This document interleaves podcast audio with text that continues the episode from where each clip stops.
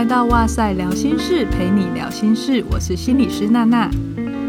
今天是聊心事的 EP 八，然后我想要以一个比较闲聊的形式来进行。就是这一阵子啊，哇塞心理学的脸书和 IG 粉专都有收到一些私讯，然后敲碗希望我们聊一部最近很红的韩剧，叫做《虽然是精神病，但没关系》。那这部戏的主演呢，都是帅哥美女。非常符合我的调性，所以啊，难得可以借这种假公济私啊，打着录节目的名义来追剧，我当然是要把握喽。虽然是这样说，但我的确在里面看到很多可以聊心理学的亮点。今天呢，就来跟大家分享。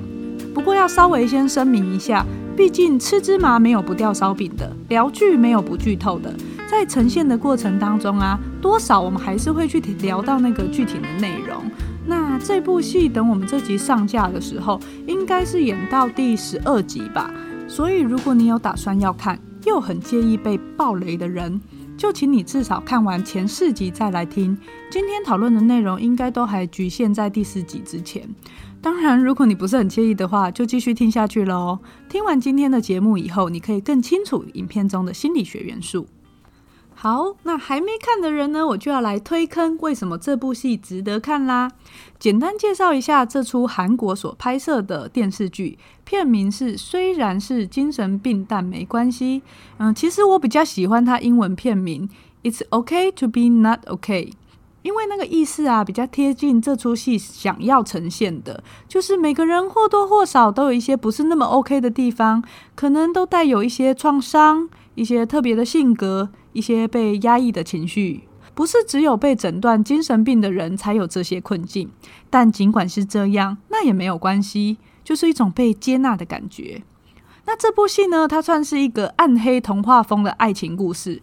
男主角呢是由金秀贤主演，是一名护工，他翻译是这样翻，但我觉得他做的工作在台湾应该相当于是一位专业的精神科护理师。那女主角呢，由徐瑞之主演，设定上是一位具有高知名度的绘本作家，但是呢，有反社会的人格障碍症。你不要以为这只是很单纯的偶像剧哦，在看那个男的帅女的美而已。其实啊，魔鬼藏在细节里。如果你已经看过的话，接下来我们就来看看这几个细节，你有没有注意到？比方说啊，我自己很喜欢的一段，在第一集的大概二十三分钟处开始，那个画面啊，来到男主角的家中，电视里面正在播放着卡通，电视上面呢、啊、放着那种卡式黑色的大录影带，就是以前小时候还有录影带出租店的那种，不是光碟的哦。我这样好像有点透露年纪。好，反正呢，那男主角的哥哥正趴在地板上面画画。一边机械式的把这个剧情台词倒背如流，接下来啊，镜头就移到墙上的布置，是一张海报，贴满了人的脸部表情和动作，而且还有对照着一些情绪的词汇。那这个短短不到一分钟的画面，搭配哥哥的行为，我就知道，诶，导演在暗示眼前的这位男子是一位高功能自闭症的患者。有些人可能会觉得啊，才不到短短一分钟的片段，你就说导演在暗示他是高功能自闭症，怎么可能？是不是你脑补？诶，这就是魔鬼藏在细节里。接下来我就要为大家揭晓，导演在里面到底埋了什么梗。好，来第一个，现在都二零二零年了，大家都用蓝光 DVD 或是线上收看，谁还在用那种大的卡式录影带？这就表示那个卡通影片是哥哥从小看到大的。大家现在小时候看的卡通，你还会拿出来看吗？而且是同一集同样的内容，你还会重复看吗？不会嘛，一般的成人都不会嘛。但这就是自闭症典型的特征之一，他的行为、兴趣和活动的模式会是局限、重复而刻板的。意思呢，就是喜欢的他就会一直重复的做。像临床上啊，我们就常遇到有一些自闭症的孩子，特别喜欢看旋转的电风扇啊，看电梯、手扶梯，有些也会喜欢看还有模仿固定的卡通、电影或是广告。那第二个呢，是哥哥对台词倒背如流这件事。除了表示他看得超级熟之外，我们也会知道他是具有语言能力的。这为什么重要呢？因为严重的自闭症会缺乏语言能力，还有伴随明显的自我刺激行为，坚持度极高，学习的能力也不好。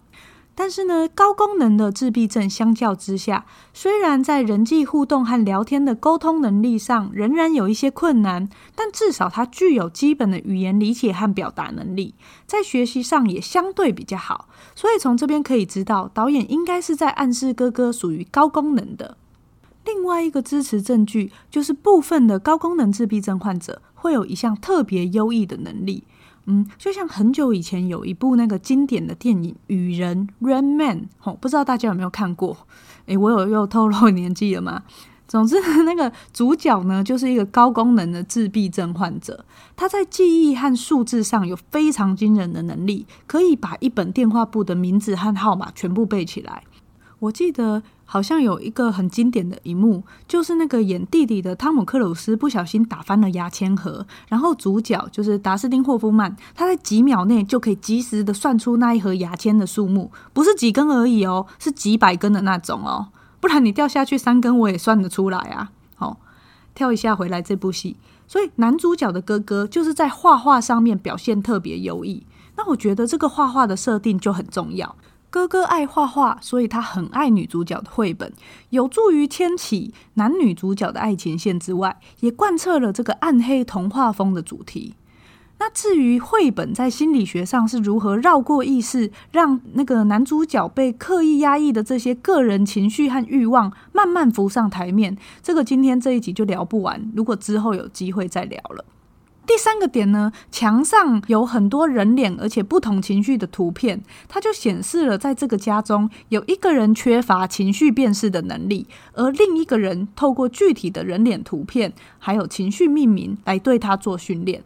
这个呢，就也是自闭症中很典型的一个症状，它会对于人际社会性互动有一些值上面的障碍。什么意思呢？最基本简单的来说，就是他没有办法透过观察对方的非语言的脸部表情或肢体变化，来知道这个人现在是生气、难过还是开心的。综合我刚刚讲到的这些啊，所以我才会说导演埋这些梗在暗示哥哥是高功能自闭症患者。不过这个在影片里面才短短五十秒而已哦，就让我讲掉五分钟，傻眼。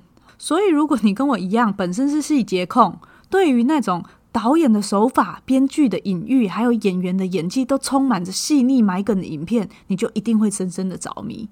而且啊，他每一集都有讲到一些精神疾病和心理治疗，整出戏里面对于不同疾病角色的典型症状和行为表现的诠释，我觉得也都还蛮贴切的。不过前提是你要能够撑得过一些刻意营造男女主角定格对看两百秒的那种浪漫画面，有时候啊，他还会外加三百六十度的旋转，这样。像我们的主编蔡宇哲就是撑不过这些画面，所以今天这个主题就变成我来聊了。其实哈，我自己每次看那些定格画面，脑中也都会跑出一个小声音说：“靠，现实中到底谁会这样互看那么久？”但如果你是用 Netflix 看，其实就是快转键十秒，那个按个两次就过了啦。你可以像我一样，试着把注意力放在支线故事的堆叠，还有人物角色的塑造上面来欣赏，就会发现它根本就是一部精神心理学的科普剧。好啦，聊了那么久，终于要来进入主题。第一个，我看很多人讨论的疑问是：女主角到底是不是反社会人格？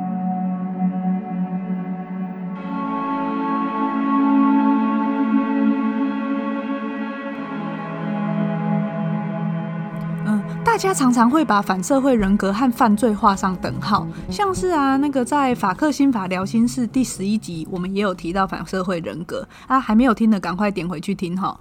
这边说明一下，有反社会人格，并不代表这个人是罪犯哦，只是他会有很多反社会，就是这个 anti-social 的行为。什么叫做反社会的行为呢？也就是这个人他不容易遵守社会上大家约定成熟的那些规范。那情节这轻重就不一定，核心呢就是会反复的出现对他人权益的不尊重和侵犯，比如说啊，经常性的说谎骗人，像是重婚或是诈骗这样子，然后也会比较倾向去做一些冒风险的事情，像是飙车、逃漏税啊，做生意就偷斤减两之类的。那我们来对照看看 DSM-5，就是精神疾病诊断准则的手册第五版，目前最新的哈。来对照里面写的诊断标准，女主角是不是有反社会人格的可能呢？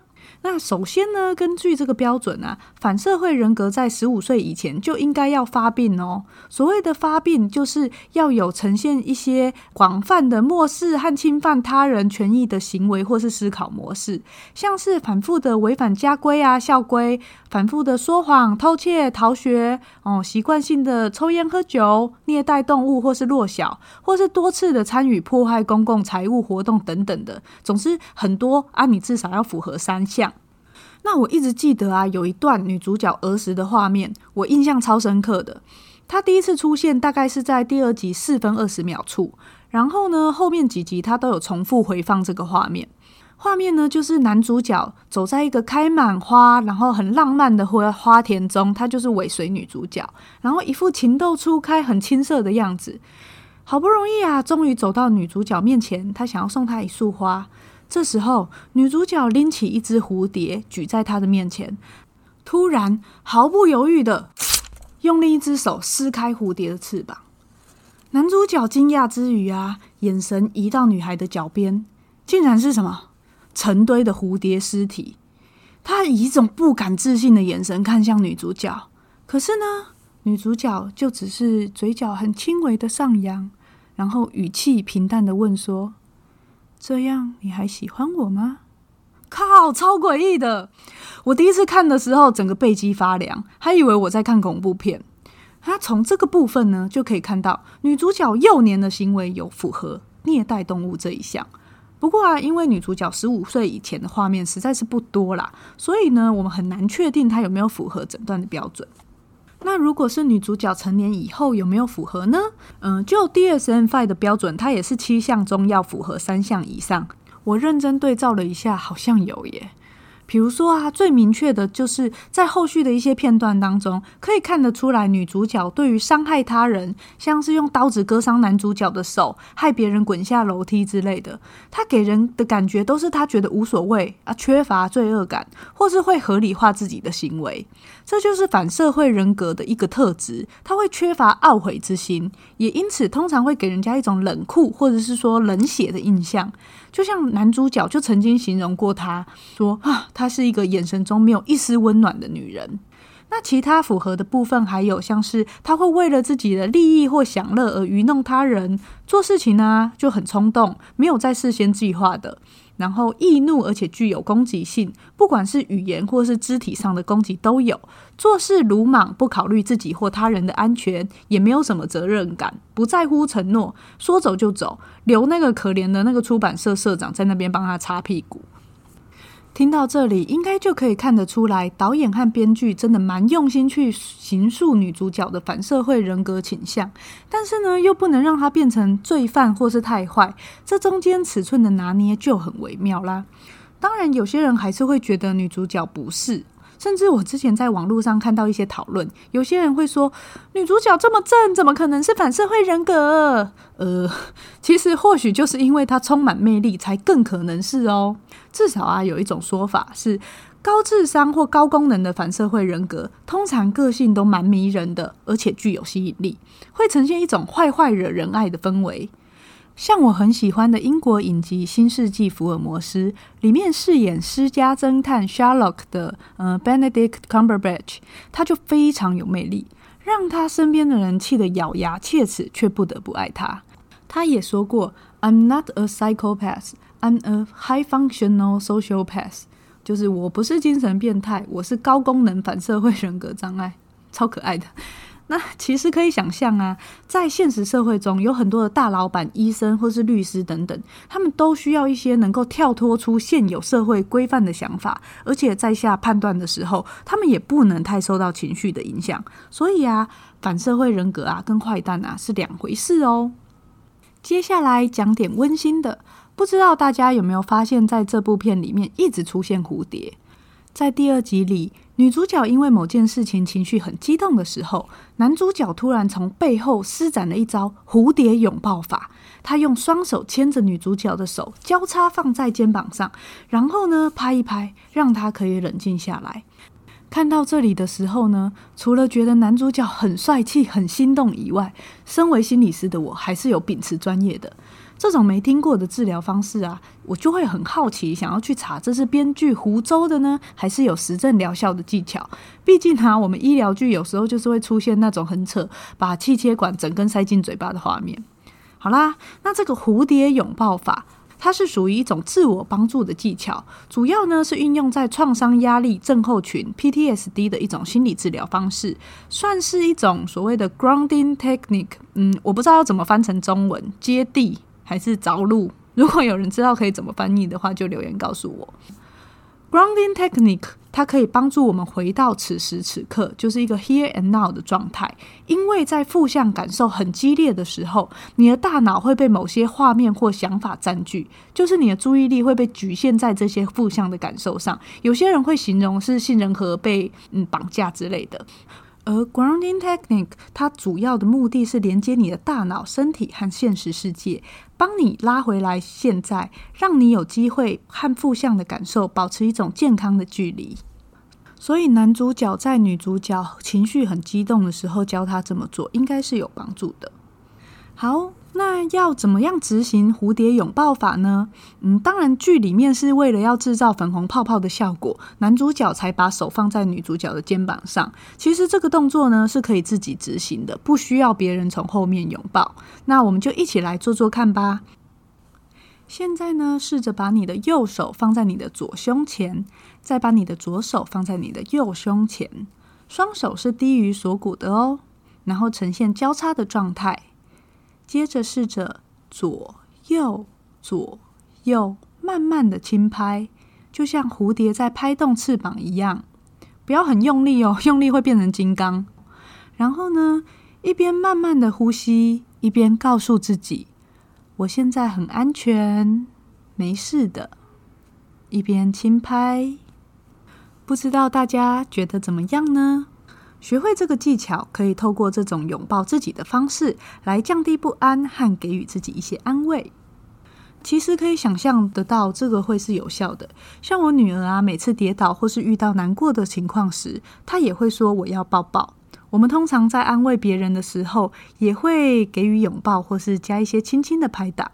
透过这样的肢体接触，心情常常就会跟着平静下来，而且感受到鼓励。